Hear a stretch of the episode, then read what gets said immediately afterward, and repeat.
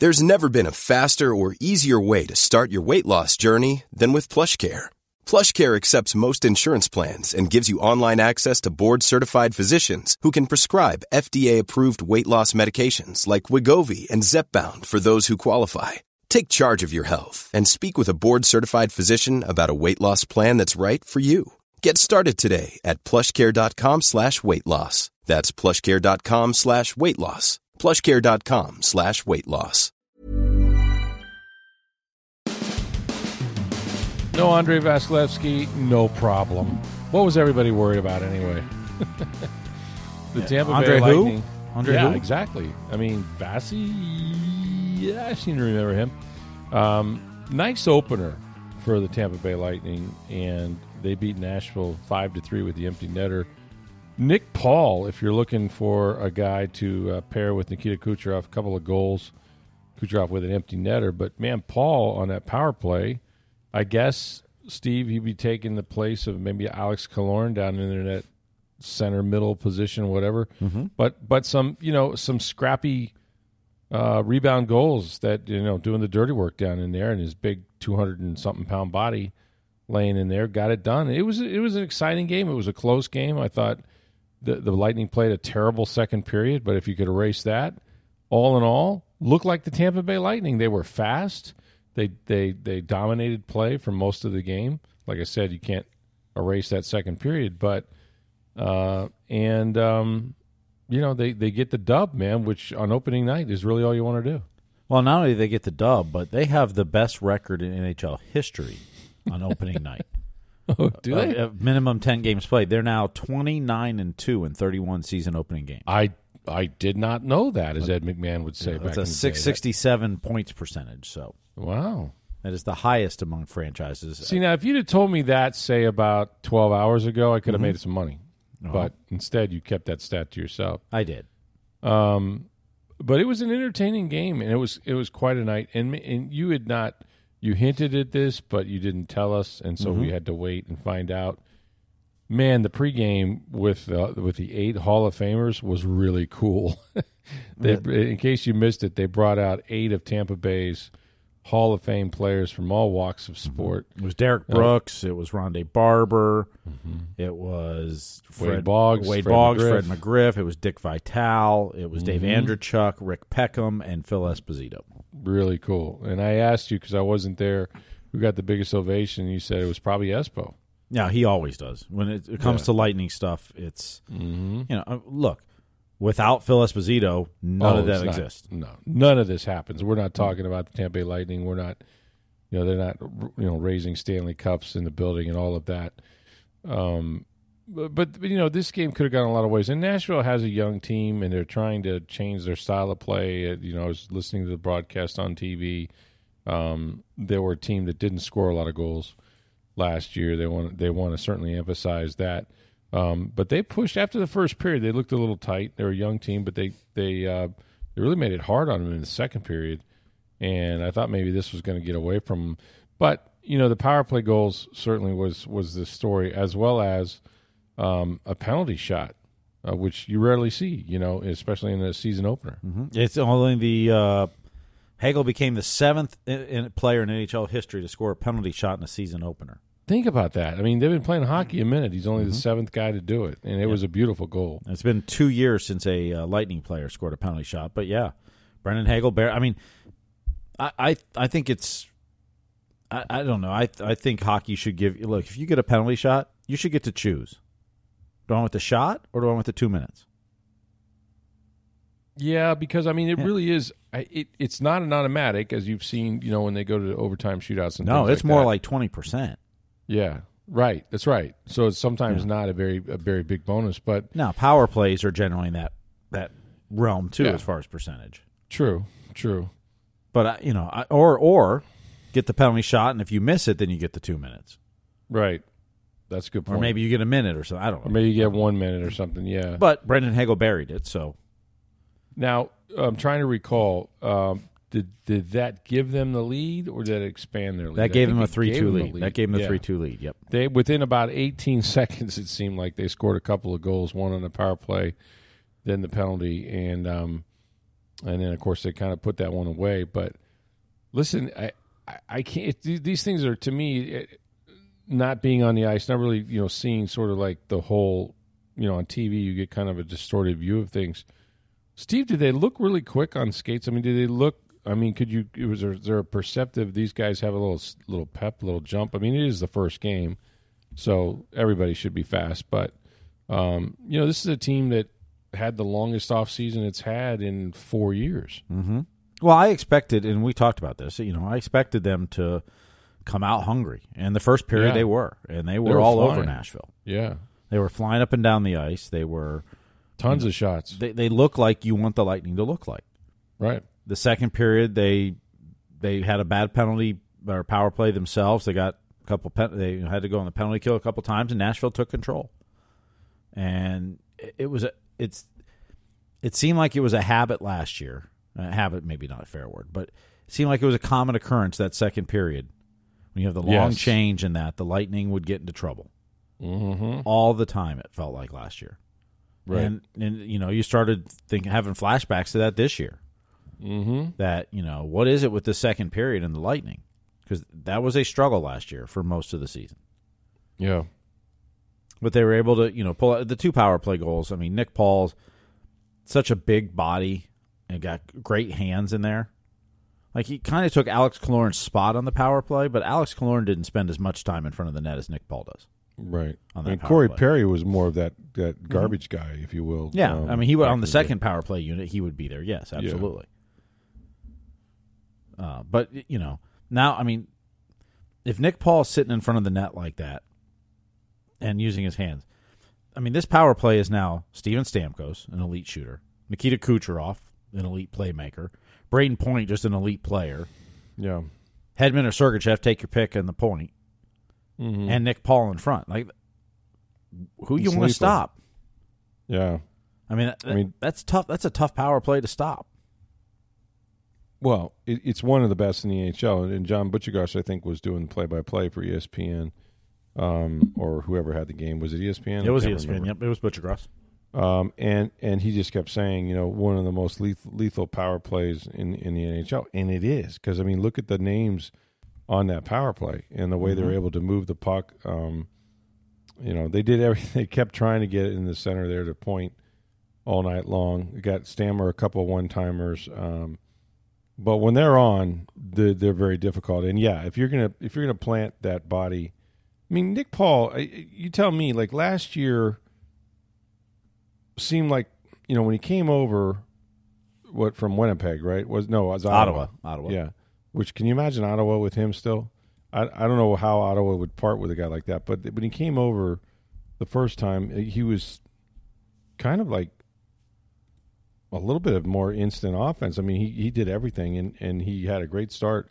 And then last year for some for whatever reason, the goals kind of dried up on him. And I'm not sure why because he is such a big body and he go to the net and he has great hands. And for whatever reason, it, the, he just couldn't get the goals to go in for him. Yeah, he started off hot last year.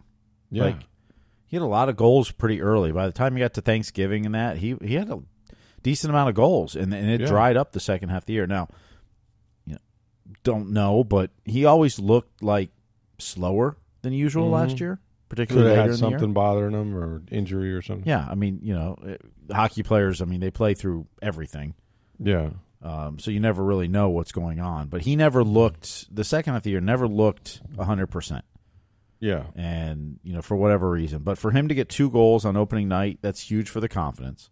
Mm-hmm. When you go as long as he did to end the season last year without goals, like that wears on you. It's a mental grind. Yeah. And, and even though you know the coaches, you know Nick Paul's role on this team isn't to score goals. No. I mean, they want some goals from him, but they're look they're not expecting him to you know put up Brayden Point type goal numbers. But when you go that long without a goal, and you're more than capable of scoring goals, that wears on your confidence. It Yeah, wears sure it it wears on your play, Sure it does. and, and maybe it was because he was hurt, or maybe it was just a confidence thing last year. But two goals opening night is is to me is huge because he's a player that you you know with everybody you've lost in that he's got to have a good year this year. right. He doesn't, you know, doesn't have to score thirty goals, but Mm-hmm. he needs to have a solid season. Well, and you, and this is the thing about this team because there's so many new faces on it that you you know who the who the core is, you know who your stars are, but what's going to really determine whether they win a lot of games or go deep in the in the playoffs or not is going to be who are those secondary scorers, right? Who are those guys that aren't named Kucherov and Point and you know that that sort of thing. Um, Stamkos. So, you know, to to get a guy like that to come out like Nick did and and get you two goals on opening night was pretty good. Look, best player on the ice, Nikita Kucherov's ridiculous, in my opinion. I, I, thought he could pretty much do anything he wanted with the puck tonight. Mm-hmm. He is, he's an elite player. He And- really and- is. He's one of the very few players in the NHL that can control a game from the half wall. Yes. You know, yes. he's not a center. I mean, most of the guys you talk about in those terms Yeah, are right. centers. hmm You know, Nikita Kucherov's not. I mean, he controls the power play from the sidewall. Totally. He can control the game from there. It's wild to see him be the point guard on the power play from Mm-hmm. over there. I mean, Hedman and Sergachev's on the point, but really, it's it runs through Nikita. It runs through him. Yeah. and and he's he's so good at you know that little touch pass inside the point that they overplay that and and that creates you know shots for everybody else but you know and they they obviously shade you know they try to shade towards Stamkos if they can the other thing that that stuck out to me Steve was they beat a really good goaltender Mm-hmm. you know who had a pretty good night all, all things considered I thought Yeah, I, I mean, what what shots that he that he let in, or do you think he should have stopped? None. I th- I thought he stopped more than I. I mean, they, he stopped some great shots, and the ones they scored, I don't know what he could have done about them. There were. I mean, you could say, well, if there's not a rebound here, you know, maybe you know, may, maybe you know you don't get a, one of those you know easy goals or those those tap in rebound goals, but for the most part, like he's he's. Correct me if I'm wrong. He's one of the better goaltenders in the NHL, and he showed it. He played really well. I thought. No question about it. Saros is, but but Yeah. the good thing for Lightning fans is Jonas Johansson matched him. Phenomenal. He, Phenomenal he had a great game. He had a great game. Yeah.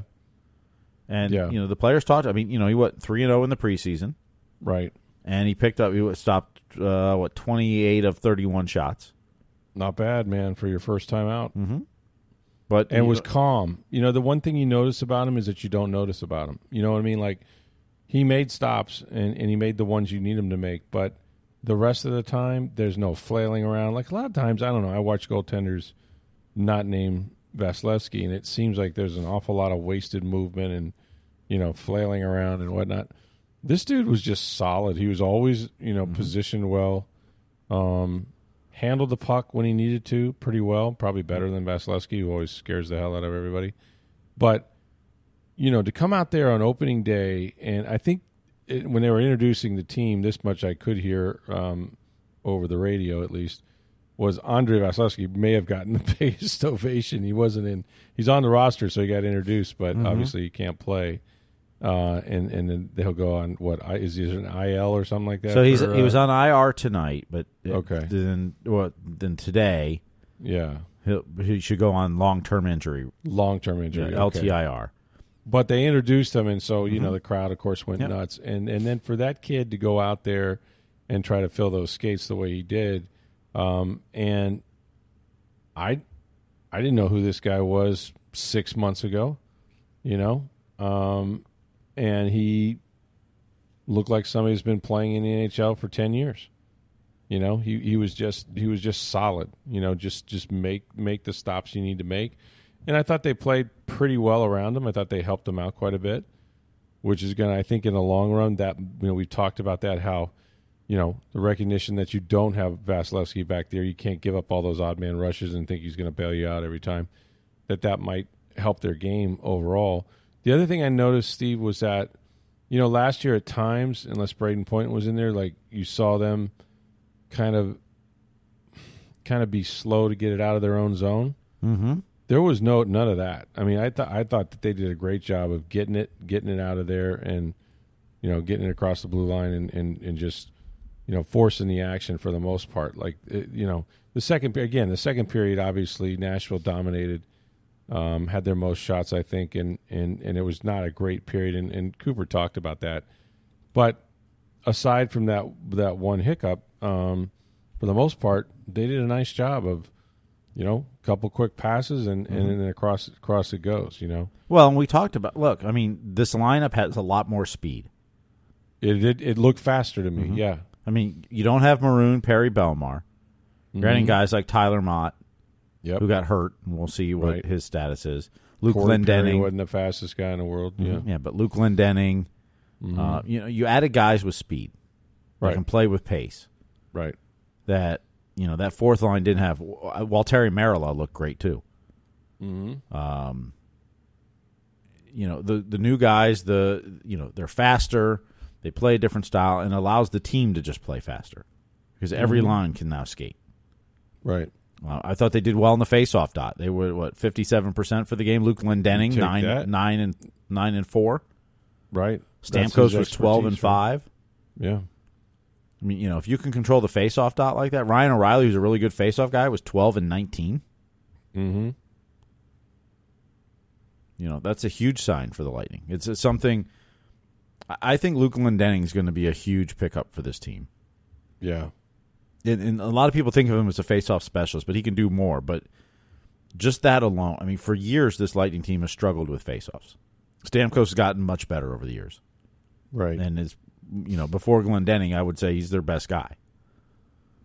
I mean, in general, their special teams, you'd say won Mm-hmm. the game, right? I thought their penalty kill was good. Mm-hmm. Um, and and you know, so that starts with your goaltender. But I, I, you know, they they did the things they needed to do in a game that, you know, really they they took advantage of every every, you know, opportunity w- with the penalties that, that Nashville gave them. Um, you know, bearing some power plays, and then of course, um, you know, the penalty shot, which you, you rarely see, but. Mm-hmm.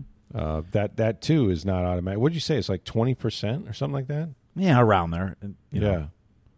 Which you think of it as, oh, what a bonus, you know. But in reality, would you know, would you almost rather have the the two minutes and and and try to go that route? But that was a hell of it. He kind of, I don't know, he kind of sold him, and then and went back what Mhm.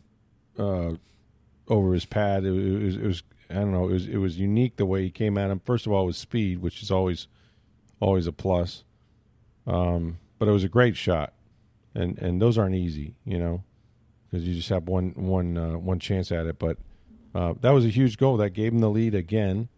Yep. And it came after a power play goal, and that was the momentum that they sort of rode throughout the final period. Well, I thought the momentum kind of turned on the Nashville was up what up two to one, That's right. and they scored. That's true. Yeah. Josi yeah, scored. it up. But there Yeah. was there was goalie interference, Mm-hmm. And and I thought that just kind of took the the wind out of Nashville's sail a little bit. They were kind of dominating. They were taking control. They, They were were going to go up three to over, yeah. one. They were going to go up three to one on that goal, Yeah. Yeah. Yeah. and then you turn around and get the power play goal quickly after that. Now it's 2 Mm-hmm. two, and then Hagel draws the penalty for the penalty Right. shot, Yeah. and you know I thought that I thought that was huge. Yeah, the momentum certainly, certainly they rode that pretty well. So, Mm-hmm. Hey man, you know, win, win, win. Um, no Andre, no problem. Uh, you know, all the guys showed up that needed to show up, and you've got still plenty of veteran core, and uh, they get to play the role of the underdog a little bit this year because I think while team, well, people probably think they're at least a playoff team.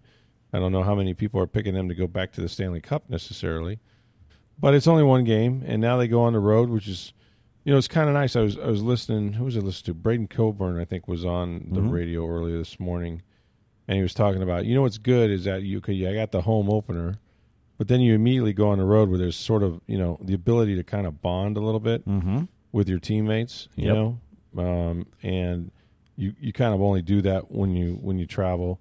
Um, But this is no easy road trip. Uh, you're going to Detroit and Ottawa this weekend, back to back, and then Mhm. Buffalo two days later. These are the three teams in the division that uh, say barely missed the playoffs. Buffalo was by a point. Ottawa was in it till about the last week, right? and Detroit was in it till maybe two weeks, two to three weeks to go. These are the three teams that are trying to knock the top four out to try to get in the playoffs. Like these are teams that want to make a statement in the division. want to get off to a good start Mm-hmm. because they think they're playoff. They, they think they have enough talent to be playoff bound this year. I mean. Well, last year probably. I mean, they were or Buffalo. I mean, was a point away. One one more point, and they go instead of Florida, who ends up in the final. And Ottawa, like I said, till about a week left, they were in it. I mean, these are teams that improved over the offseason and want to make a statement. They have the Lightning on the road, so at their barn. This is not an easy road trip, three and four.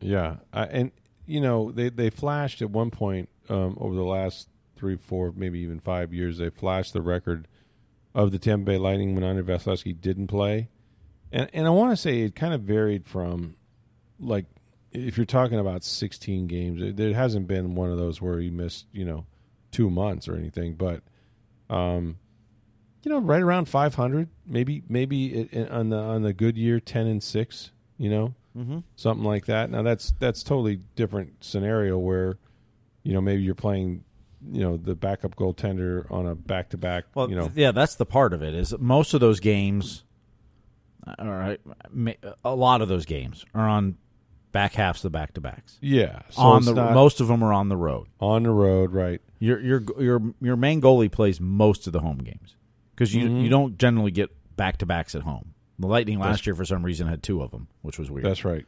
That's right. but you generally have back to backs on the road, or maybe it's a home and then you go on the road for game two, vice versa. But Mm-hmm. you know, so if you go 500 without Andre Vasilevsky, and it's not because of injury, it's because of you know just need you know load load management or whatever you want to call it. I mean that's you know what NBA does, but for goalies, if you go 500, and and most of those are not advantageous positions, back to backs on the road, etc. I'll take that every day. I don't care who your backup goalie is. Right. But in this case, how many do you need to win? Like, in other words, could they survive with sort of a, and I don't know how many games he's going to miss per se, but two months seems like a good number of games. That's Right. probably about 30. Yeah. So if you won, say you won just over half of them, if you're around 500, is that is that keeping pace? Is that is that keeping you in, in the hunt until he gets back? Like, what's the expectation, or what what would you accept and say, okay, mission accomplished, Johansson, you did your job. This is what we needed you to do: is come out here and either win maybe one or two more than, than you lose, or keep us at least around you know 500 in terms of points and things. I think if you're at hockey 500 by that point, you're you're okay. You're probably still all right. Yeah. I mean, you know, but I, I, I don't think that's what the Lightning are thinking. No, they're thinking they'll win every game. Yeah. well, I, I mean, it's seriously. I mean, they. I- mean, realistically, they won probably know- 62 one year and went out in four, so they they don't really care about winning every game. No, it's But- about the postseason. You just don't want to fall out of the postseason this early. You're not going to make the playoffs this early, but you could you could ha- you dig yourself a deep enough hole to where it's going to be really tough no matter when Mm-hmm. he comes back. And so, you know, getting off to a good start, and it's just one game, but man, the dude the dude looks solid. You know, like he really did, and he made some good saves too. It wasn't you know just routine stuff necessarily, but um, they they came at him, especially in that second period, um, and then even towards the end of the game, you know, uh, they had a lot of opportunities. They had like one long, um, of course, they pulled the goaltender and they had the man advantage and stuff, and they couldn't get those guys off the ice, so it, it was one long shift there. But he he made big time stops when he needed to, and you know gets his first win, so that's a confidence builder for him right? Going on the road and, and to get that first one at home was was huge. I would think. I don't know, um, but I thought he played really really well. They look like the Lightning to me. This is I, this, my biggest takeaway is that looked like the Tampa Bay Lightning. Fair. I mean that's it's like I've seen that game before. Yeah, I think I think it, it's they moved at a faster pace. Right. Uh, they had a lot of energy behind them. Mm-hmm. They got a little loose at times, particularly the second period, which is Yeah. kind of typical of the Lightning. They they look a lot like the Lightning, Yeah. a faster version of last year. Right.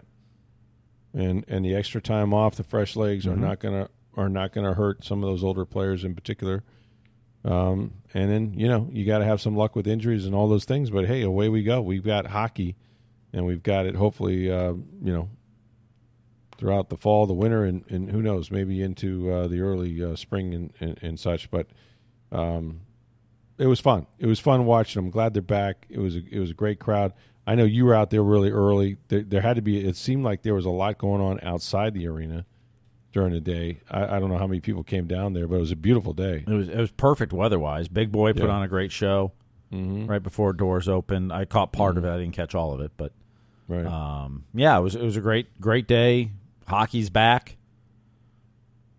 You know, I mean that's it's you know particularly with the Rays being out earlier in the postseason than you had hoped. Right. It's great Bucs to have hockey back, and, and yeah. the Bucs are going to return to action this week, and mm-hmm. they're three and one.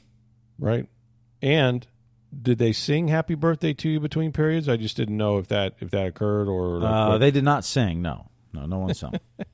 they did wish me. Where else birthday. would you want to spend your birthday? Right, than from five a.m. Ah, well, you know. I mean, your dad. You know, get some shirts and some underwear. You're good, right? Yeah, I mean, pretty much. You know. Yeah. They leave you like a they leave you like a cupcake with a candle when you got home. I'm not sure how that worked. But. Uh, no, they didn't. They should have, I guess. But. Oh man. Yeah, at least get something for like right. I think we're going to celebrate uh, later this week. So. Well, that's that's the beauty of having a birthday right when hockey season starts. But well, and my son's birthday is uh, this weekend, so really that's the birthday that matters right now. Anyway, oh, so. absolutely, yeah, absolutely. Yeah, you got to get that done. So yeah, good for the Lightning, one and zero. Oh. Uh, we will uh, talk uh, more about them obviously uh, as the as the days go by, um, and we've got more to talk about uh, as far as the Tampa Bay uh, Buccaneers as they get ready for their game this Sunday against the Detroit Lions. But first, you guys already know that it's still hurricane season in Florida. I'll let you know when that's over, but it's not. Uh, there is still time, however, for you to keep the power on without breaking the bank, and that's getting solar battery backup power from May Electric Solar. Now, with solar battery backup power, there is no fuel cost, there is no loud generator noise, no annual maintenance cost. Plus, May Electric Solar offers a 15 year warranty. Solar battery backup can save you hundreds of dollars each month. And if you lose power, a generator could cost you over $2,000 a week just to keep your house running. New solar battery systems qualify for a 30% tax credit, or you can add a battery to your existing Enphase solar system. Trust the pros in solar. To learn more about May Electric Solar's battery backup or to get started, call 727 819 2862 or visit mayelectricsolar.com com. Hiring for your small business? If you're not looking for professionals on LinkedIn, you're looking in the wrong place. That's like looking for your car keys in a fish tank.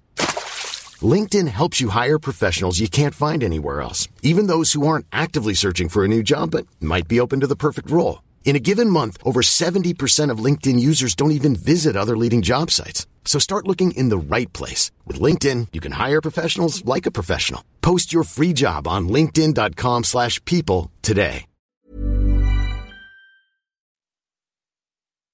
All right. Well, it's uh it's going to be an interesting game. Bucs against the Detroit Lions. I was trying to think like when was the last time you remember the Detroit Lions being this dangerous in terms of its offense, right?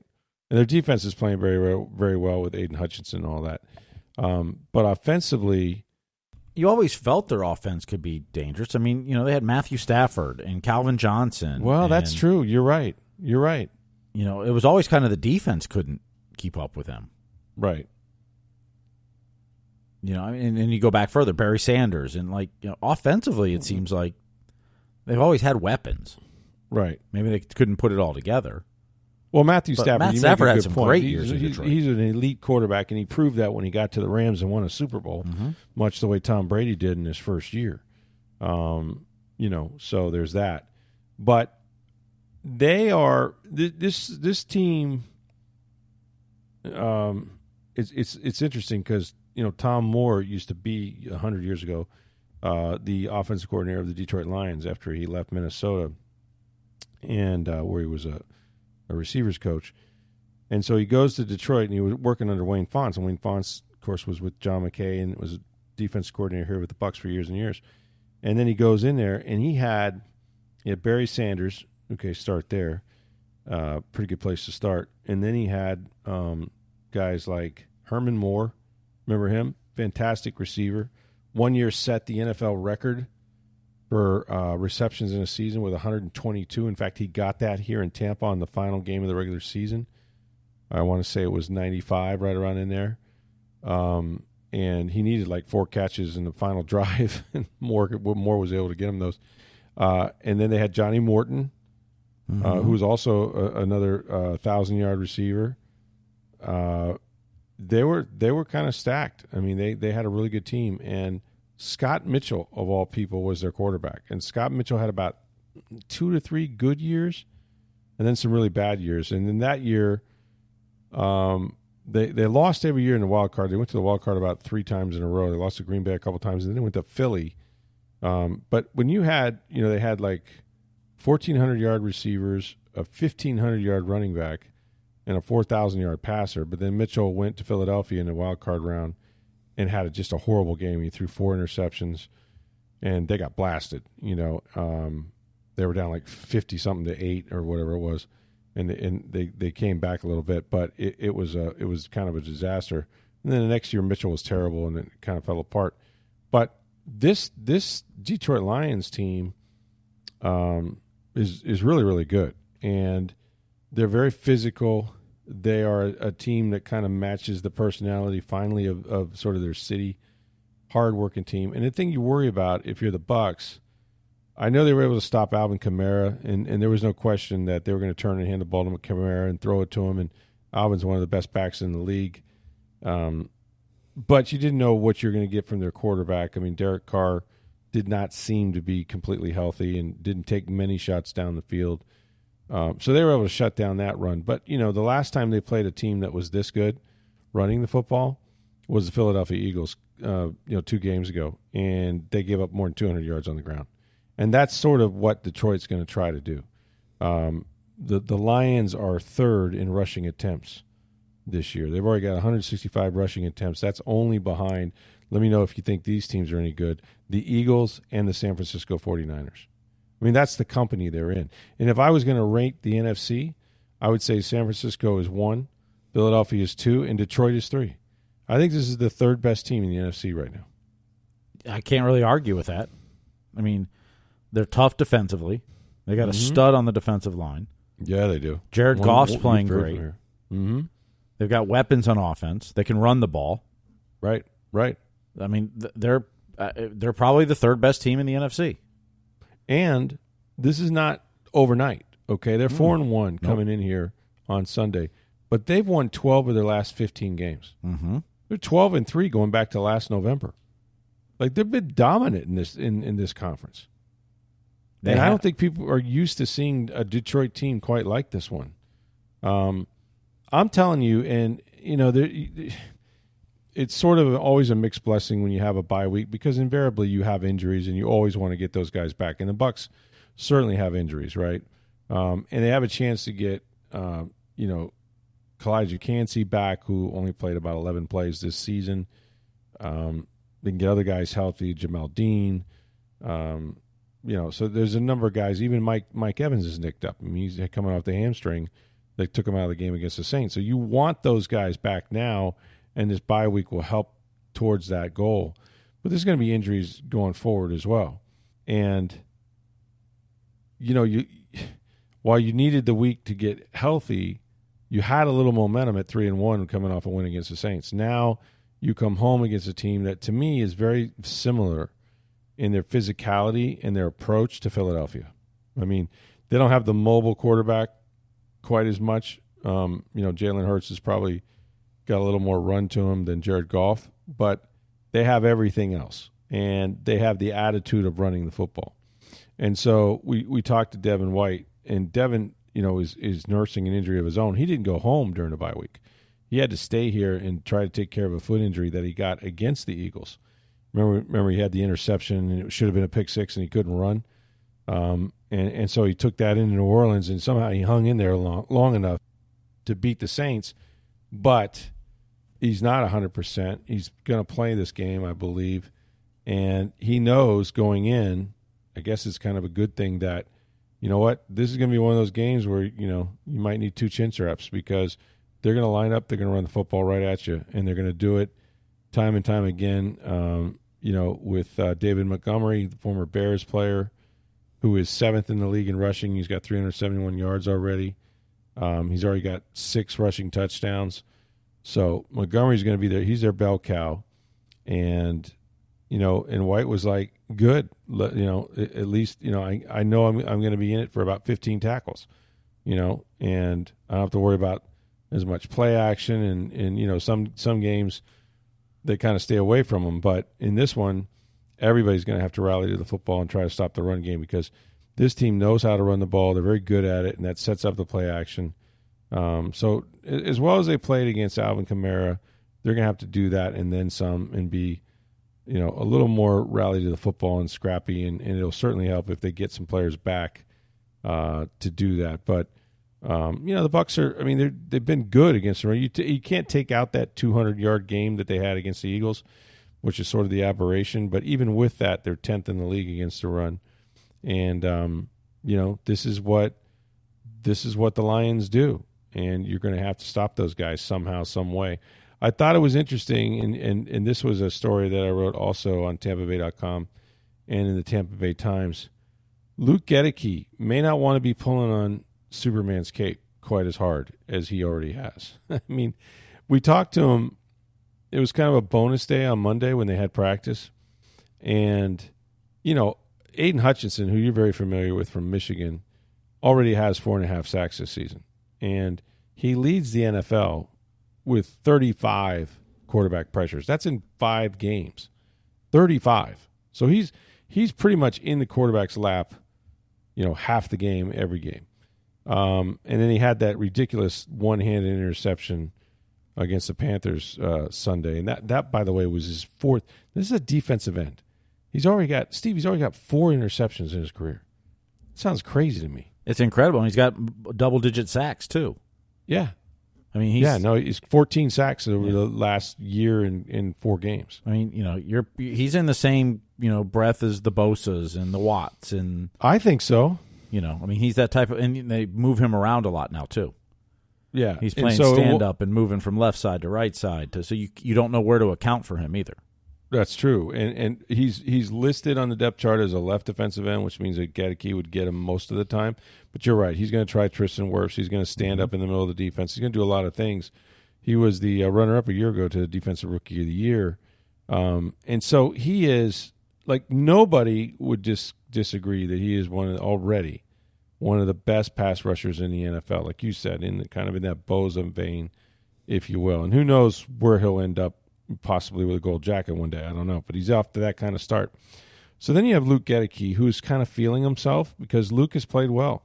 Like Luke played his best game as a pro, I thought, you know, last week against New Orleans Saints. I mean, he sort of stoned Cameron Jordan, which is hard to do.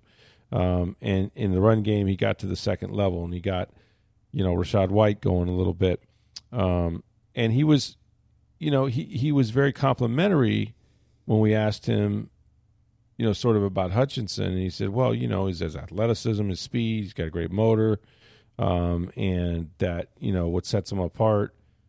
Uh, you know, he, he's just one of those elite guys, you know, in the league. But then he said, "This is a part." I'll give you a story after this to let you know where I'm where I'm coming from. Then he said, and I'm quoting now, but I've already faced Danielle Hunter, that's the Vikings defensive end, and I would put him above Aidan Hutchinson, and to be honest, and the Saints Cam Jordan.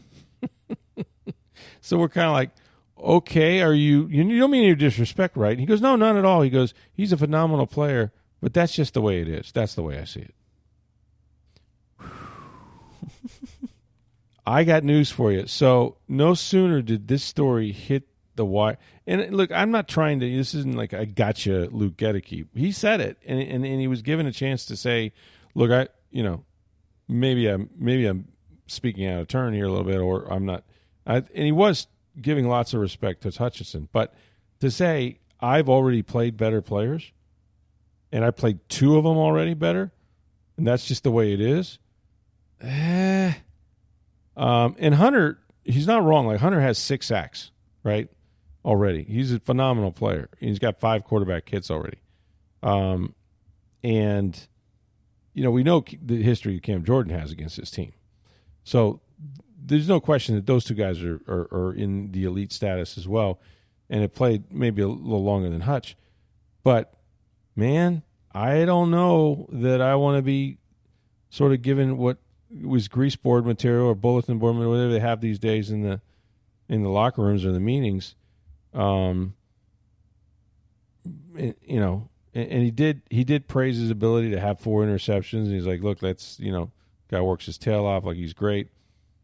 Eh, I'm I'd be a little leery of that. I really would. And so here's what's funny.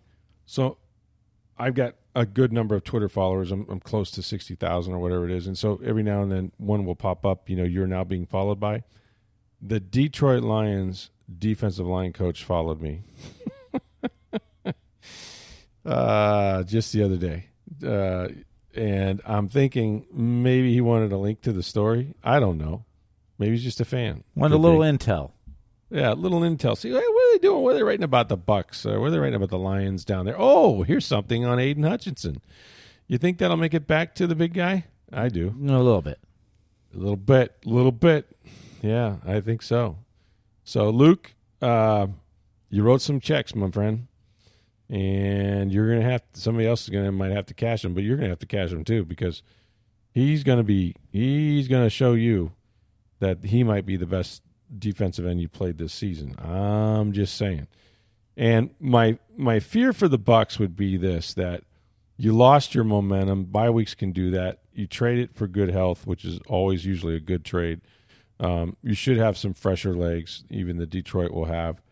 But uh, as good as they have been, to start three and one, unimaginable. You'll take it any time, and the only loss to Philadelphia, which is the second best team in the NFC.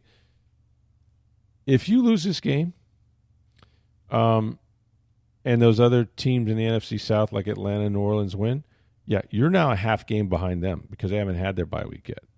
And so you could go from first to third fairly quickly. And then you've got to play Atlanta at home the next week. So three and one could turn into three and three and two games out of first place. That's how that's that's sort of like I used to say this that, you know, week one is a liar. Very often September is too, right? I don't think teams really figure out who what their identity is and, and kind of where they fit until November. And then those teams that are going to go to the playoffs start to hit their stride because they've played, you know, eight, nine, whatever weeks. They have their identity, and then they and then they get they they start to separate. You really start to separate after after Halloween.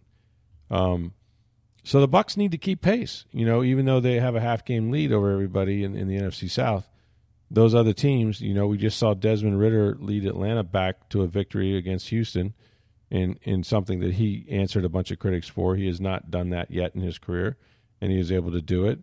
And then, of course, the Saints aren't going to go away either. You know, the only team that's not competitive right now is Carolina. They haven't won a game, but you know, by the time the Bucs play Carolina, they they'll probably be much more experienced with you know Bryce Young and everything else. So um, this is a to me, this is a very important. They're all important, but this game seems like a seems like a, a swing game. Like if you get this, now everybody says, "Whoa, okay, yeah, we, we definitely underestimated the Bucs. Some people had them in the power rankings at 31st. Now I see them as high as in the top 10. But if you beat Detroit, like I said, I think Detroit right now, when they play them on Sunday, is the third best team in the NFC. I think it's San Francisco. I think it's um, Philadelphia, and and and then I I put Dallas behind this team because Dallas has been inconsistent and they're two and two anyway. So I, I think this is the third best team. If you can get these guys, doesn't mean you're the third best team necessarily, but it really sets it up nicely for playing an Atlanta team at home the next week, and and the ability to really separate yourself in that division. Because um, you got some tough games coming up. You got to go to Houston, which suddenly Houston with C.J. Stroud is is a tough out, right? They they like I said they could have won that game against the Falcons the other day, and and then you go to San Francisco. Oh no, I'm sorry, I got this wrong. You go to you go to Buffalo, then Houston, then mm-hmm. San Francisco. Those are those are three pretty tough games after Atlanta. You know what I mean? So it, this is this is a, a tricky kind of month. Like it feels like, you know, just when the season came out, I felt like, well, they're not going to beat Buffalo. They're not going to win in San Francisco. I still believe they're not going to win in San Francisco. Buffalo didn't look that great against the Jaguars, but then again, it the game was in England, and who knows, you know, jet lag and all that. Who knows what what caused them to sort of sleepwalk through the first half. But but those are not games that I would typically, even as well as the Bucs are playing, say they're going to win. So now that's why this game is so important because if you beat Detroit, you tell everybody else we're for real. You have the momentum of, you know, winning that game in New Orleans, the bye week, come out of it, win, and then you play Atlanta at home, which is a huge division game. And now you can say, okay, well, you know, some of these other games, maybe maybe Buffalo's a little better on a Thursday night, short week, us traveling, but but then we still have, you know, we still have Houston, but then we got to go to San Francisco. It gets tougher. And, and to me, this is the one that will make a statement for them because, you know, three and one can quickly become three and four. You know that that's just sort of the NFL, and um, it's either crisis or carnival. When you win, you feel like you're never going to lose, and when you lose, you feel like you're never going to win again. So that's that's sort of where they're at. And Baker Mayfield was interviewed by everybody, and we'll have a chance to talk to him uh, today as well, and uh, see see how his bye week was. Although I think I felt like I was with him uh, at the Red River rivalry and all the stops that he made in between. Um, so yeah, it's going to be interesting. We'll be back out there at the Bucs as they get ready for their game on Sunday, and it's of course the throwback week, the uh, the creamsicle week. You know, get to bring out the orange and all of that, so that'll be fun. All right, so later this week, of course, we'll have Matt Baker talk a little college football. You can also send in your email questions if you have them or whatever questions. You don't have to email them. You can send us to us on Twitter at SportsDayTB. You can send it to me on Twitter at NFL Stroud, or my email address is rstroud at tampa bay dot com. Lightning win 1 and 0. We're going to go undefeated this season. I just kind of feel it. For Steve Versnick, I'm Rick Stroud of the Tampa Bay Times. Have a great day, everybody.